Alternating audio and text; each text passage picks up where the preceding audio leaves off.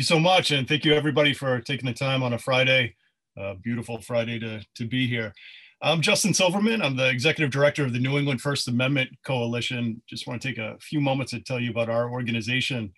Uh, we began in 2006. It was a group of journalists in Providence who grouped up with uh, uh, another group of journalists in Boston, and they came together specifically to help advance uh, freedom of information laws in both uh, Rhode Island and Massachusetts. And the organization has since evolved to incorporate all of the region, all six New England states, as well as other First Amendment freedoms. And during the uh, last several years, we've really focused in on not only freedom of information laws, but other First Amendment rights, like rights to free press and to free speech. And our work focuses in on education educating not just journalists with investigative journalism training, uh, but all members, all, all uh, members of the public, all New England citizens on right to know laws as well as how to uh, further open government. Uh, we're an advocate, the region's leading advocate for First Amendment freedoms, and will often uh, publicly testify on issues pertaining to the First Amendment, particularly when it comes to freedom of speech issues. Um, and we're also here as a matter of defense, filing uh, frequent amicus briefs, as well as uh, being an advocate uh, for the First Amendment and our right to know. So I would encourage everyone to please stay in touch after this presentation. Uh, let me know how our organization can be a resource to you if there's uh, something that you're working on that we can help with.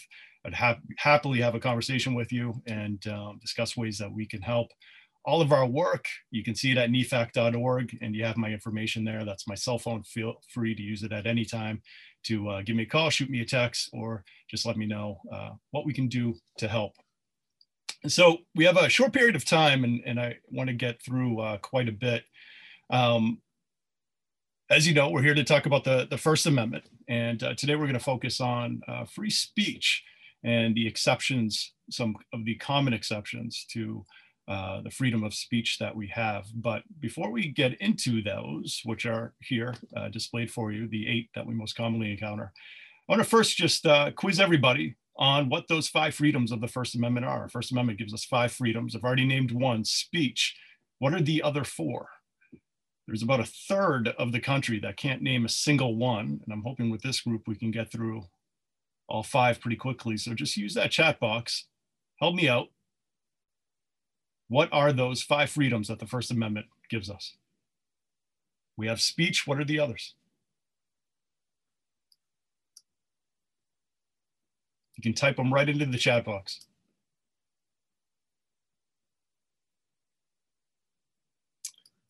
All right. Looks like we've got a quiet crowd here. First Amendment. Here we go. Here are the five freedoms religion, speech, press, assembly, and petition. There's a great way to remember all five. I can't take credit for it. There's a, a uh, law professor named Burt Neuborne. He's at NYU. He wrote this book called Madison's Music, which I would certainly recommend. Uh, and the way he describes it, which I think is really helpful, is to look at the First Amendment as a blueprint for democracy.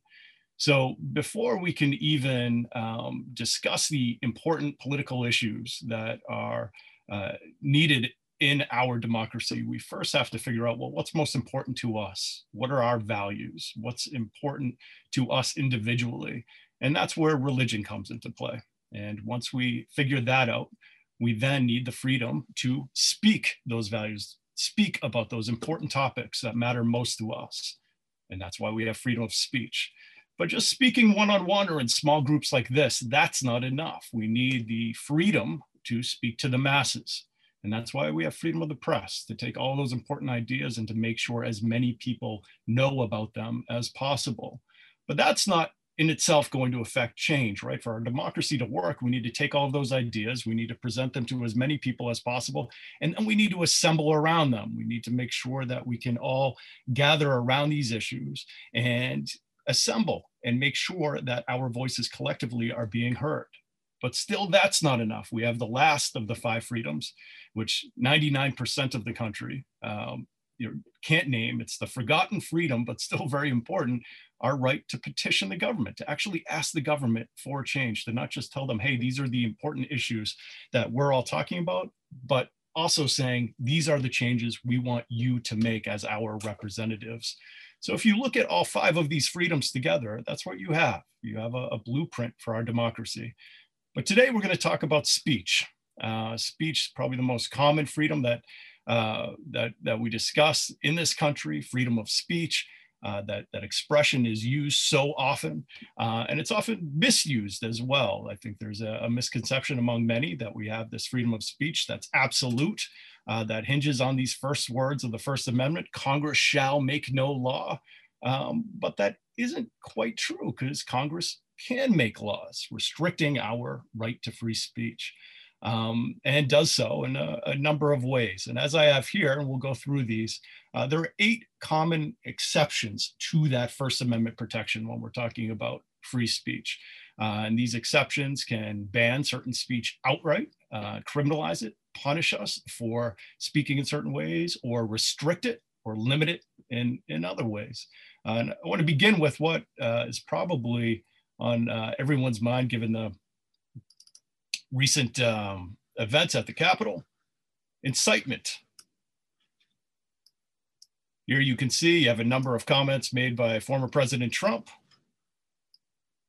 Many of these were pointed to as, uh, as the cause of the, the insurrection at the Capitol. And uh, for some, made a strong case that former President Trump was guilty of incitement. But what does incitement actually mean? Under the First Amendment, incitement is often defined differently than how it's used just in common parlance. So, what is incitement? First thing that we need to know or remember is that advocacy for the use of force or for a violation of law is constitutionally protected. If we're merely advocating for some kind of unlawful activity. Mere advocacy, that advocacy is protected. Where it loses its protection is when it crosses the line and becomes incitement. So if you're not just merely advocating for unlawful behavior, but you're directed to inciting or producing that imminent lawless action and flag that word imminent, it must be imminent and that action is likely to occur. Now under the First Amendment, you may have incitement and your speech may lose its protection. Also want to make sure everybody sees solicitation, which is a, a, close cousin to incitement. And this is when you're making an actual proposal to engage in illegal activity. So again, you're not just merely advocating for this activity, but now you're making a proposal to actually engage in this activity and make that happen.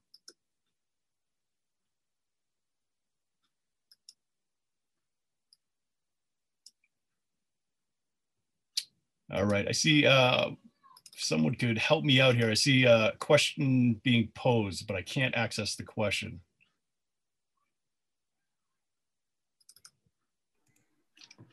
So it says these exceptions are all judicially, oops, these exceptions are all judicially created. Why not argue more for the court to overrule these exceptions until they are created by the people? Uh, is there a way I can see that question myself? Uh, let me see.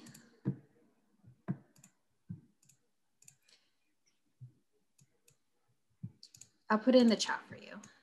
All right, thank you. And if anybody has, I'll get to these questions at the end. If anybody has any other questions, you can just send them to me through the chat uh, directly rather than using the Q&A. I think that um, will be easiest until we get this issue resolved. But uh, thank you for that. Um, so that's incitement and solicitation, uh, the first major exception to First Amendment protection. The second, defamation and false statements of fact. Talking about libel here, or in its oral form, slander. And what you need here is a false and defamatory statement of alleged fact concerning someone communicated to a third party without defense. So what are we talking about here? We're talking about statements that harm or affect somebody's reputation and it needs to be false. And it can't just be me speaking to myself, but it needs to be communicated to a third party. And if you have those elements, you have an argument here for libel. Uh, but very important here, and you may remember this from old law school classes, con law, New York Times v. Sullivan, created a higher standard to be met when we're dealing with public officials or public figures. And that's the actual malice standard. So when you have a public official, not only do you need these elements to meet the requirements of libel, but you also need to show that the statement made was made with knowledge that it was false, with a reckless disregard as to whether it was false or not, which is a very high standard. And that's why we don't see many uh, libel suits being brought forward by public figures and public officials. It's a very high standard to meet.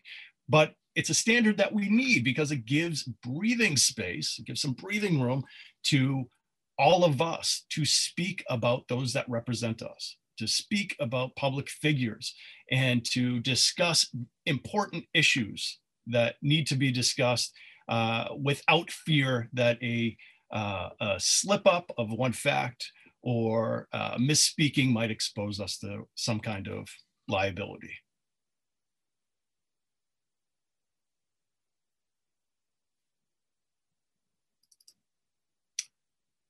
Obscenity, the third major exception to First Amendment protection. Uh, you might all recall Justice Stewart's famous quote here I know it when I see it. Well, what is obscenity? If something is deemed obscene, it loses all First Amendment protection. That's a big deal. We have a First Amendment, a very strong First Amendment that protects all of this speech, but there's an entire category of speech, obscenity, that loses all protection. So, what is obscene? How can we define what obscenity is? As Justice Stewart says, well, I know it when I see it, not very helpful. So, we have this test, the Miller test. Speech, which would otherwise be protected by the First Amendment, becomes unprotected if it's deemed obscene. And that obscenity test is does the average person applying contemporary community standards, and that's important contemporary community standards because that can change depending on what community we're discussing, right? So the average person applying contemporary community standards would find that work taken as a whole. Again, that's important because if you're looking at a, a, movie, for example, is it just a short clip of that movie? Is it the entire film? What portion of the material are we talking about? But taken as a whole, does it appeal to the prurient interest? And the prurient interest, we're talking about sex. We're talking about, as courts have defined it, uh, a morbid or deviant interest in sex. But we need more than that. We also need to make sure that that work depicts or describes in a patently offensive way, under those community standards, sexual conduct defined by a state law. So there needs to be a state statute at play. And then if there is a state statute at play and those two requirements are met, we then again need to take a look at that work take it as a whole and make sure that it lacks any serious literary, artistic, political, or scientific value. This can be a very difficult test to, to work with. There are a lot of elements here, a lot of subjective elements, like trying to determine whether something has serious literary, artistic, political, or scientific value. There isn't a whole lot of clarity with this test. But this is the standard. This is the test that we're left with to determine whether or not something is obscene. And if the government determines that it is, it loses all First Amendment protection. So the consequences are very severe.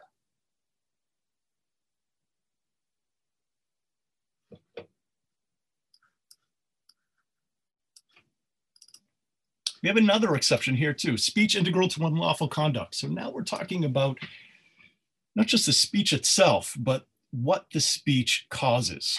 Does a speech tend to cause or attempt to cause or make a threat to cause some kind of illegal conduct? So probably the, the easiest example to, to understand here is child pornography. Child pornography, not protected by the First Amendment. The interest isn't so much in banning the speech, the communication, but the production of child pornography, because the production itself requires the exploitation of children, the harm of minors. That's the interest there. And child pornography has been defined as this a visual depiction of children below the age of majority performing sexual acts or lewdly exhibiting their genitals, which sounds fairly straightforward. But you can go on Netflix right now, and there are a couple of programs that have been uh, accused by some of being child pornography or showing child pornography. So even within this test, there's some concern that it might be over inclusive and capture some material, some speech that most of us wouldn't consider child pornography and may want to have protected by the First Amendment. There's this show Desire, uh, as well as this documentary called Cuties. Both are available on Netflix right now, but both can arguably meet this test.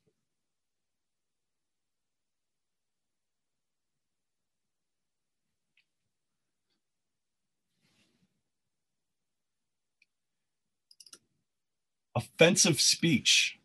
Now, it's really important when we're talking about the First Amendment.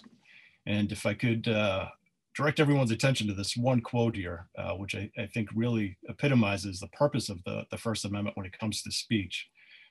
If there is a bedrock principle underlying the First Amendment, it is that the government may not prohibit the expression of an idea simply because society finds that idea itself offensive or disagreeable. And this is really the heart of the First Amendment, the purpose of the First Amendment. If we all spoke in ways that were agreeable to everyone and we all uh, were, weren't offending anyone and speaking in ways that, um, you know, that we all agreed, that we all agreed with, there would be no speech there to protect. But the First Amendment is there to make sure that government can't come in and start determining, well, what is offensive? What are those ideas that are disagreeable, those minority opinions that perhaps should be suppressed? It's because of those minority opinions, those uh, offensive ideas, that we have a First Amendment to make sure that government can't suppress them, which leads to some very offensive speech, like the burning of a flag. Texas v. Johnson, that's the case that this quote comes out of. You may also remember that there are other offensive speech cases like, uh, like Cohen, like wearing a jacket in a courthouse that says fuck the draft. Offensive to some, a political speech and protected under the First Amendment. So it's really important as we go into this conversation about offensive speech to note that most offensive speech is going to be protected. That is one of the purposes of the First Amendment. But there are some types of offensive speech that can be restricted or be punished by government. The first is fighting words. This test comes out of a case called Chaplinsky, which, uh, if it were heard today, I'm not sure it would be upheld, but still, uh, the law is speech can be unprotected by the First Amendment if it's categorized as fighting words. So these are words that tend to, again, incite an immediate breach of peace but these words have to be used in a very personal way and be extremely offensive. We're talking about, you know, abusive epithets, for example, uh, racial slurs, very offensive language that's used in a personal way, directed at a person, uh, not a group of people, but at a specific person. Uh, so much so that just by uttering those words, you would expect the hearer to the recipient of that expression to react in some kind of violent way. Those are the type of words, the type of language that we're talking about, and could be categorized as fighting words, and if so, losing protection under the First Amendment. We have infliction of emotional distress. Might recall this tort speech might be unprotected if it intentionally or recklessly inflicts severe emotional distress through extreme and outrageous means and is not on a matter of public concern. And that's a very important part of this test, the public concern. Here you have a picture of members of the Westboro Baptist Church, part of the case Snyder v. Phelps. You have this group going around and speaking in very offensive ways, holding up signs like the ones that you see here, protesting at military funerals. And they're doing this intentionally they're doing this intentionally they're causing emotional distress. I think most of us would agree they're doing so through extreme and outrageous means. But the question in that case, which was ultimately answered yes, is or was are they speaking about something that's a matter of public concern? Because again, under the First Amendment, we don't want to restrict people's right to talk about things that are of a matter of public concern, particularly when it comes to political speech. And in order to protect that freedom, we also need to make sure that we're giving people the ability to speak in the way that they think is most appropriate, even if most people would call it extreme and outrageous, even if most people hearing it would become offended or emotionally distressed. But if we have speech that covers all of these things and is not a matter of public concern, is about some uh, something that uh, is a private concern, then it may lose all protection under the First Amendment.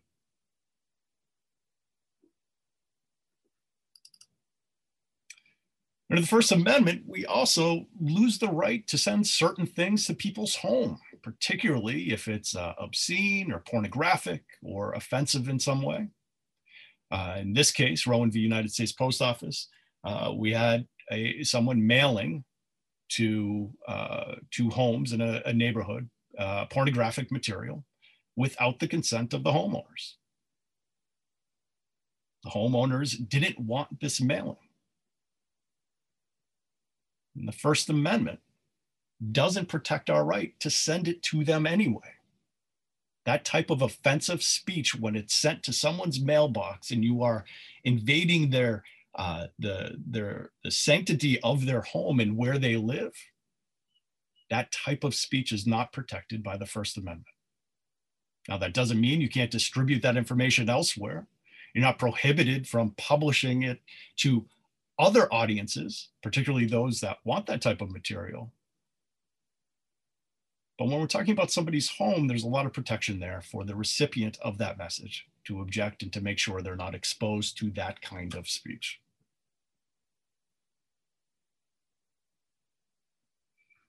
And then lastly, with offensive speech, broadcast radio and TV. I know we're uh, becoming far removed from broadcast TV when I teach this particular case to, uh, to law students. Uh, most need an explanation as to what broadcast actually is. Everyone's now using uh, you know, streaming services and the internet to get most of their, their content. But if we're talking about broadcast over the air signals, offensive language can be limited. You might recognize this guy, a younger version of uh, George Carlin. He had a monologue, the seven dirty words you can't say on TV or on the radio. And in this case, uh, that monologue was aired on the radio and a listener was in the car with his son at about 9, 10 o'clock in the morning, heard it, and was very offended and filed a complaint with the FCC against that radio station. And what this case found was that that complaint could stand, that the radio station could be uh, punished or face consequences in some way for broadcasting certain offensive language over those public airwaves. But it's very important to remember that it's the offensive speech here that's the focus. And those consequences, they cannot occur if we're de- if we're addressing the form of that speech, excuse me, if we're addressing the opinions or the viewpoints of that speech, it really needs to be focused on the offensive form. As soon as we start getting into punishing even broadcast stations for uh, airing certain opinions or viewpoints, now we risk violating all of the protections that we have under the First Amendment.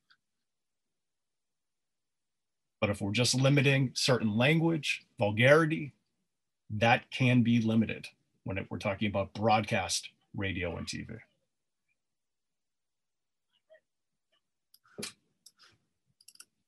Threats, another category of speech that can be limited under the First Amendment. But we're not talking about hyperbole. We're not talking about threats that weren't meant to be taken seriously. We're talking about what are considered true threats. And it can be very difficult under the First Amendment to distinguish well, what is in fact a true threat versus, say, someone coming up with some rap lyrics that sound threatening, like this guy, Anthony Elonis, who went on Facebook years ago and wrote, There's one way to love you, but a thousand ways to kill you, and I'm not going to rest until your body is a mess, soaked in blood and dying from all the little cuts. Hurry up and die. He wrote those on Facebook. And who saw them? But his ex girlfriend, who I think we can all understand would feel very threatened by this language. Elonis was just saying, Hey, I'm trying to become the next Eminem.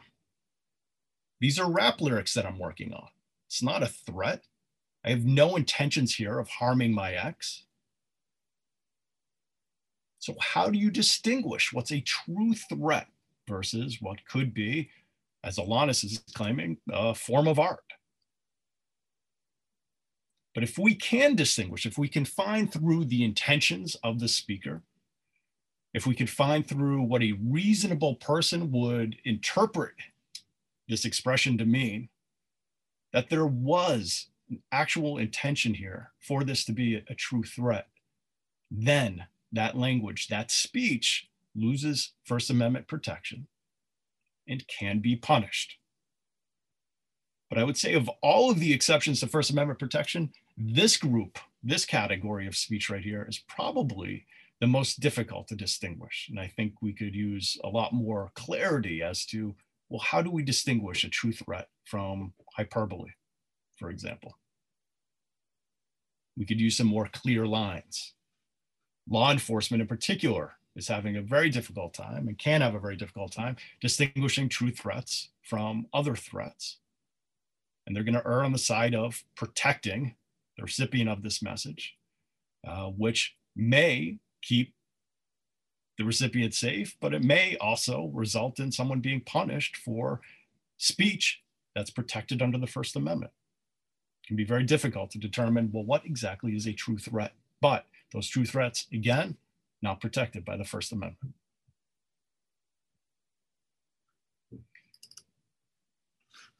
IP rights. So intellectual property, a very large category of speech that has some limited First Amendment protection. Uh, probably the biggest group, uh, the biggest category are those, uh, that speech that has copyright protection. Um, but we're also dealing with trademark and other IP rights, but it's usually copyright protection here that we're discussing. So questions then come up. Well, if we have a book like A Time to Heal, a memoir from a former president, that's mostly uh, uninteresting with the exception of a single chapter or a few pages that go into detail on something that everyone is interested in. Do we have the right to take that material and publish it on our own? Or does the owner of that speech have the exclusive right to do so? That's where these copyright questions come in. Same thing with photos as well. You may remember this former President Obama the photo on the left was taken by an Associated Press photographer. Shepard Fairey, an artist in Rhode Island, then took that photo and transformed it into a work of art. Is that fair use under copyright law? Case was ultimately settled. But I think the consensus is, is that that is not fair use. But where are those lines? The fair use analysis under copyright it can be a difficult analysis to apply. And we as speakers need to be conscientious of the material that we're using when we're sharing it, reproducing it, whether we're doing so on social media, whether we're doing so through our own publications. But these laws that affect intellectual property certainly limit to some degree our ability to freely speak and to share information and materials like these.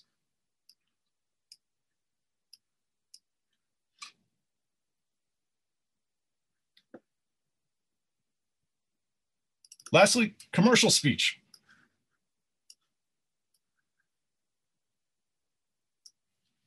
As far as First Amendment protection goes, there's a spectrum of protection.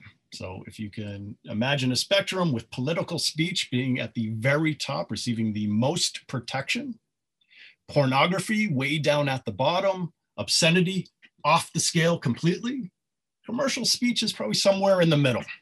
And we're talking about speech that proposes a commercial transaction. So think advertising. So a couple bright line rules here. If the advertising is false or misleading, it can be restricted. It can be limited by government. If the commercial advertising concerns unlawful activities, again, it can be punished. But even if it doesn't concern any of those, if it's not false, if it's not misleading, if it doesn't concern unlawful activities, it can still be restricted if there's a substantial governmental interest. That restriction it directly advances that interest, and it is not more extensive than is necessary to serve that interest. So think about from years ago tobacco advertising. You have tobacco companies advertising their product, commercial speech. Can the government limit it? Well, it certainly can, and it did, particularly the advertising that was focused on younger smokers, children, using cartoon characters like Camel Joe here to appeal to younger smokers. There's a substantial governmental interest here in protecting minors, and you see that through much of the First Amendment the First Amendment is often going to defer to government interest when the protection of minors is at stake. Here with commercial speech, we have a lower standard. So because we have that governmental interest, limiting the way certain companies can advertise their product is going to advance that interest. But we still have to ask ourselves, is that restriction no more extensive than is necessary to serve that interest? You saw this play out a little bit with Juul pods a few years ago. Uh, there was some concern about the way that these pods were being advertised. Uh, they were being sold in, in flavors like creme brulee, vanilla, uh, you know, blue raspberry crush, uh, flavors that were really targeted, the, the marketing of which were really targeted at minors. Ultimately, Juul and I think a number of other companies voluntarily scaled back their, their advertising uh, and reconsidered the labeling of their product. Uh, but ultimately, if the government wanted to, under the First Amendment, some restrictions likely could have been put in place to restrict how that commercial speech occurred and who was targeted by it.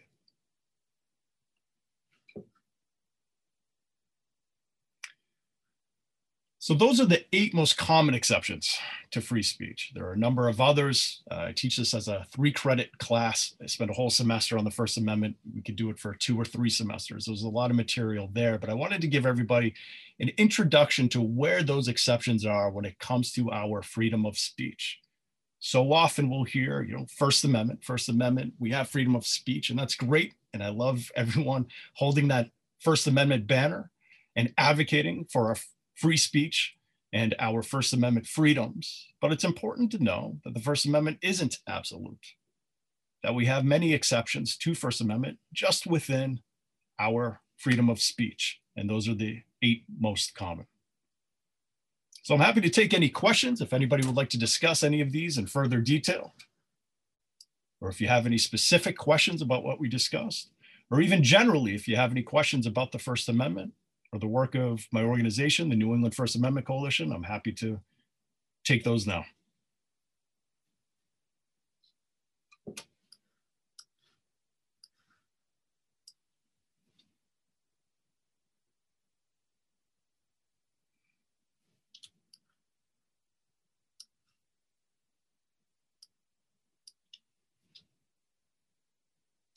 Uh, Peter asks, where can we find information about other minor exceptions to freedom of speech besides the big eight? Uh, Peter, I'd be happy to send those exceptions to you personally. Uh, if you let me put my email back up. Uh, if you'd like to email me that question, I, I, can send you an outline of those other exceptions and some more resources that you can use to um, to explore those other exceptions and other aspects of freedom of speech. And I would encourage everyone else to as well if you're interested.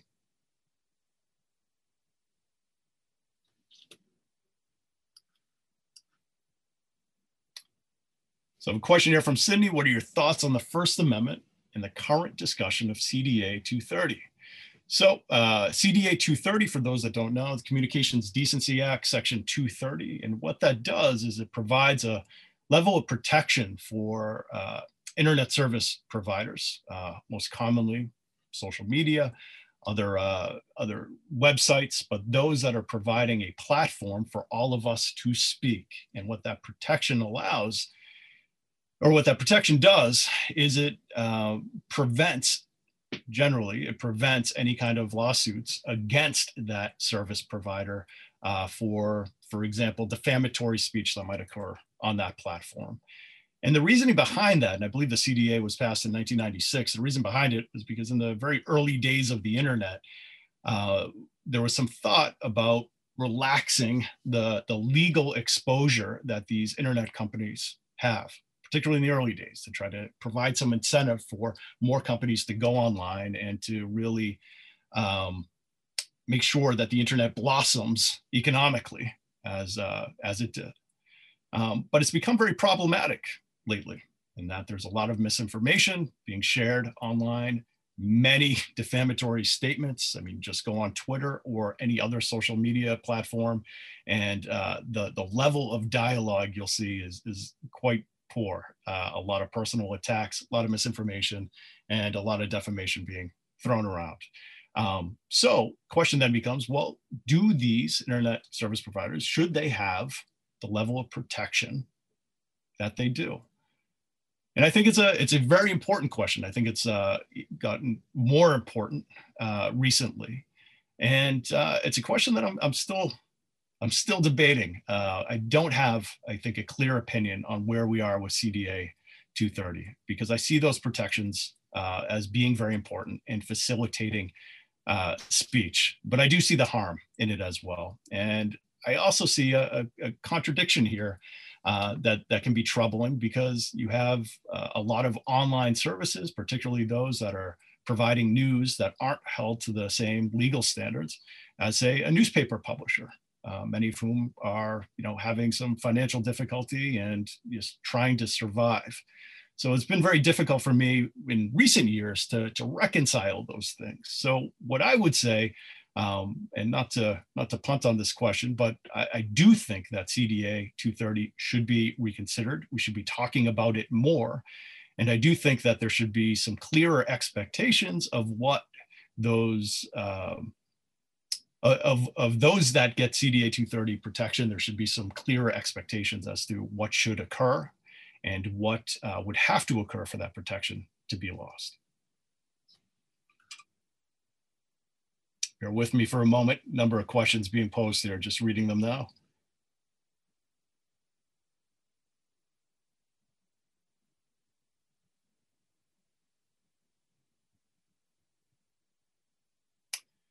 All right, so Sarah asks, can you speak briefly about why the court found uh, in the Snyder v. Phelps case that the people's speech was of public concern uh, when it seemed to be focused on private prejudices? Um, great question. So what the court, so if I, I'll go back to this, this was, if you recall, under offensive speech, infliction of emotional distress, we have a group here, Westboro Baptist Church. Uh, what the court we like it or not, what the court determined here was ultimately, even though this church was protesting outside a military funeral and was making some statements that were specific to the soldier that died and the family of that soldier, ultimately, what the court decided was that the issues themselves uh, were pertaining to social policy in the country, foreign policy, that uh, American foreign policy and issues uh, beyond the scope of that one funeral that they were at, or beyond the scope of um, or of, of even just military funerals in general. But what they were speaking about were certain policies that the country had, and that was what the, the court determined was of public concern. Had all of their speech been specifically about one individual, then perhaps uh, the court may have determined differently, uh, but it wasn't. You could see the signs that they're holding. I mean, they're, they're offensive signs, but they are, uh, the message is, or at least can be arguably construed to be uh, general messaging about the policies of our country, uh, social and otherwise, that these uh, individuals um, personally are opposed to.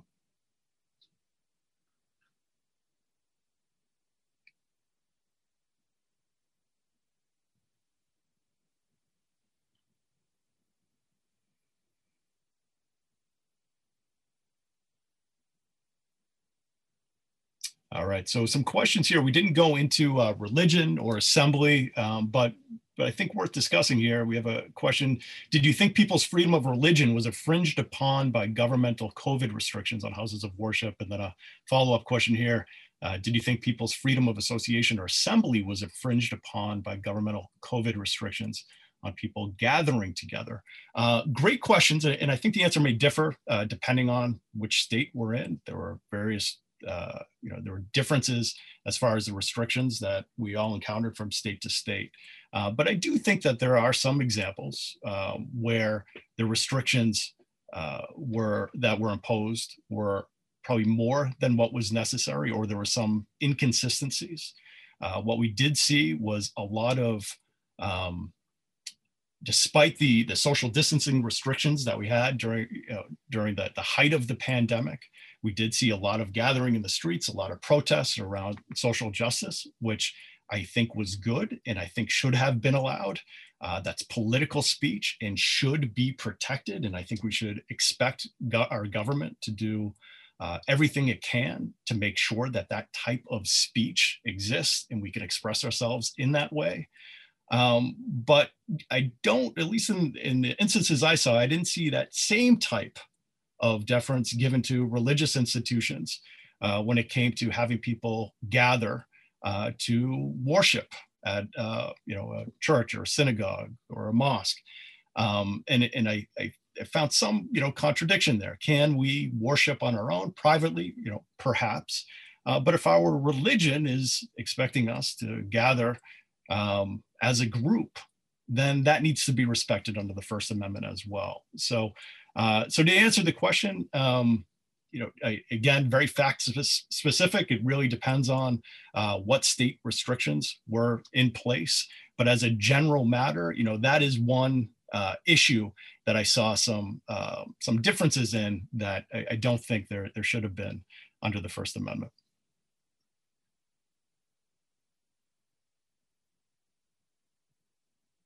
Sorry for the pauses in between, but uh, reading through these, these questions here one by one.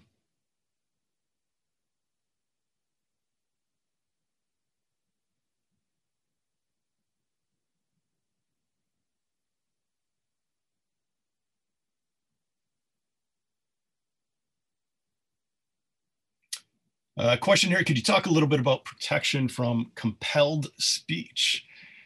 Uh, great question. So again, um, this goes you know beyond the scope of, of this presentation.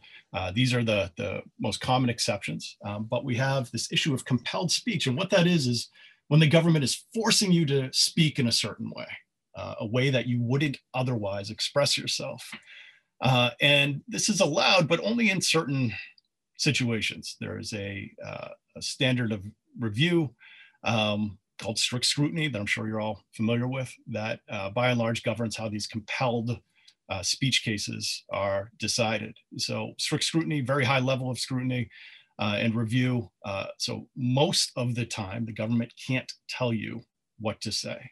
Um, but it's become a, a, very relevant issue because uh, we, as an organization, NEFAC, we've been running into this quite a bit. There's legislation that's being heard in a, a number of states recently um, called either media liability legislation or guilt by association legislation. And what these bills intend to do is, uh, is force the publishers of news to update stories that they've written uh, about those that have gone through either the criminal justice system or other governmental hearings.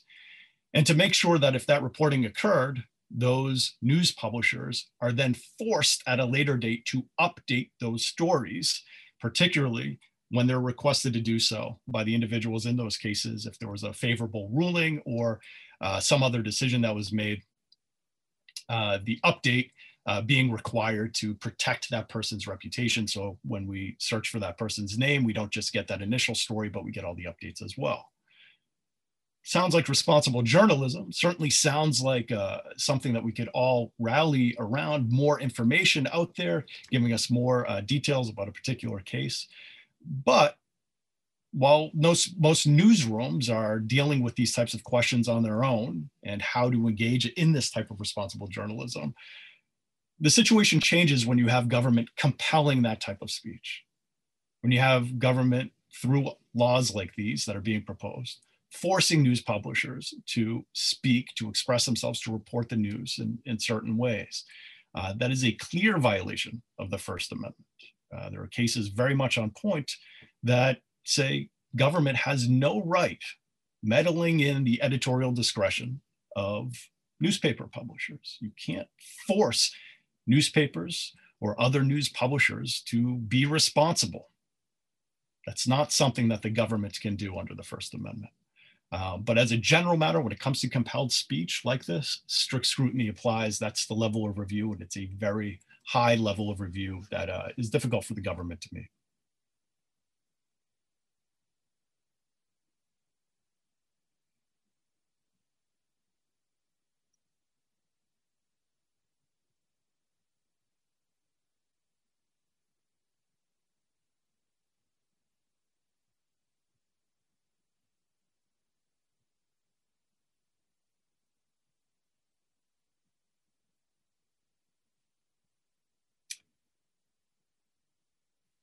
Uh, let's see. Uh, question here about a government rule that's keeping city streets clean and free of commercial advertising, claiming that this is an important governmental interest.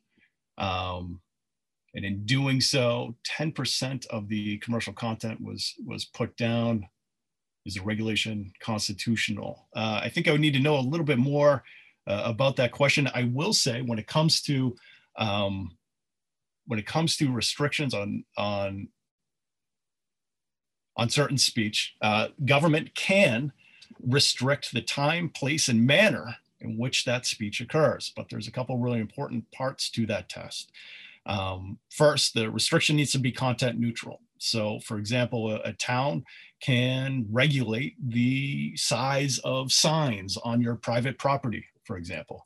Um, it can do that because that is uh, the manner in which you're expressing itself. But if the restriction is based on a certain viewpoint or a message on the sign, then it's no longer content neutral, and that restriction would be analyzed under a much higher level of review, like strict scrutiny.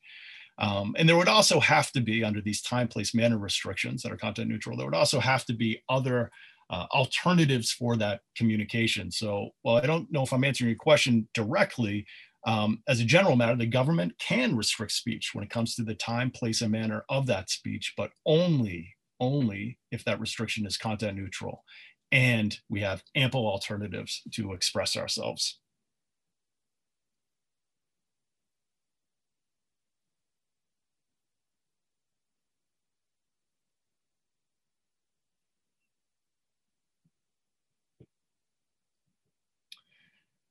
All right, another good question here um, regarding COVID. Wouldn't the government's underlying health and safety concerns be a legitimate governmental interest worth advancing at the expense of potentially infringing on the individual's First Amendment rights? Absolutely. The public safety is certainly a, uh, a very high concern for the government. It's a, it's a great governmental interest. Uh, but like many things we see under the First Amendment, there's a, a balance here. So just speaking as a matter of policy, what I like to see the government do is to look at that balance and make sure that it's doing everything it can to not only preserve public safety, but to allow us to express ourselves and to have the freedoms that our First Amendment provides. And not put so much emphasis on the public safety that we lose all of those rights.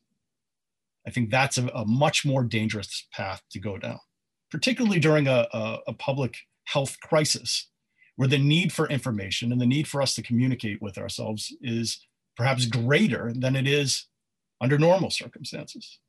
Those freedoms need to be protected. So, certainly, the public's interest in staying safe and healthy is great. And the government's interest in protecting that public safety is great. But that can't completely override our First Amendment rights. In fact, there needs to be some kind of balance there. And you didn't always see that uh, over the last year or so.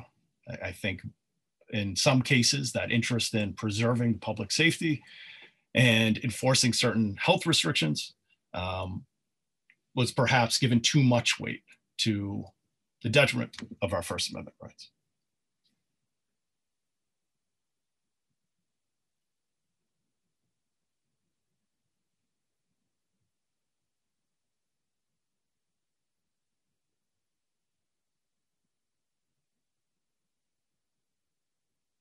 Just scrolling through here, making sure I hit all of these questions. If there are any others uh, or any that I missed, please,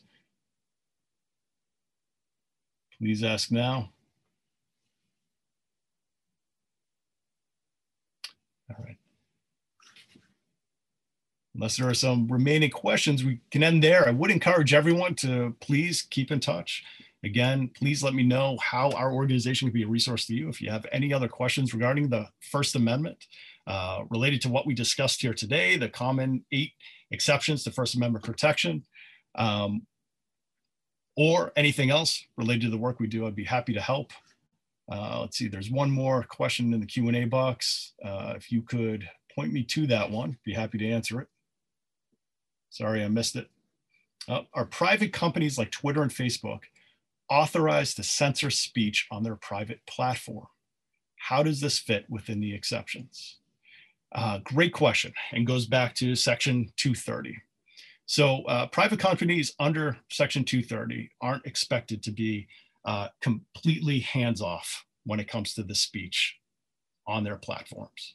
To some degree, and, and, and, I'll admit I'm not an expert on Section 230, but to some degree, there's an expectation that they're going to uh, reduce harm. So if there is a, an ability or an opportunity to, um, to have certain policies for that platform that say reduce the chance that somebody might incite violence or defame an individual, then those policies certainly can and should be put in place. Those are the terms of service that we all agree to when we sign up for these particular uh, platforms. Where things get tricky under the law and what isn't allowed is for those terms of services to be applied differently, based particularly when it's based on your own uh, viewpoint or political affiliation. And that's the debate I think that's really fueling the issue of Section 230 right now are these terms of services being applied fairly or are certain political voices uh, being discriminated against? And are those policies being enforced only against conservative voices, for example, versus liberal voices? Uh, very important questions that I think go into the Section 230 debate. Um, but that, that type of discrimination is what's to be avoided. Uh, other types of, um, uh, you said censorship, but uh, editing or the you know, uh, curating of various expression that's on these platforms can be allowed so long as it's in the terms of service and those terms are applied fairly.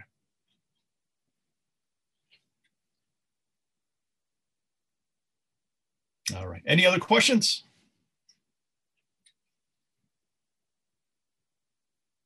All right, great. Well, again, please take note of my contact information. If there's anything I can do to help, uh, happy to. Also, uh, we have a board of directors that's about uh, about 30 deep right now. That includes some of the uh, the best media attorneys and journalists in New England, covering all six New England states. Uh, so, if there are any introductions you'd like me to make, if there's any information that I personally cannot help you with, I can certainly find someone who can. So, again, please use this as a resource. Stay in touch and let us know what we can do to help. And thank you all again for joining today. Thank you. Thank you, everyone. Bye.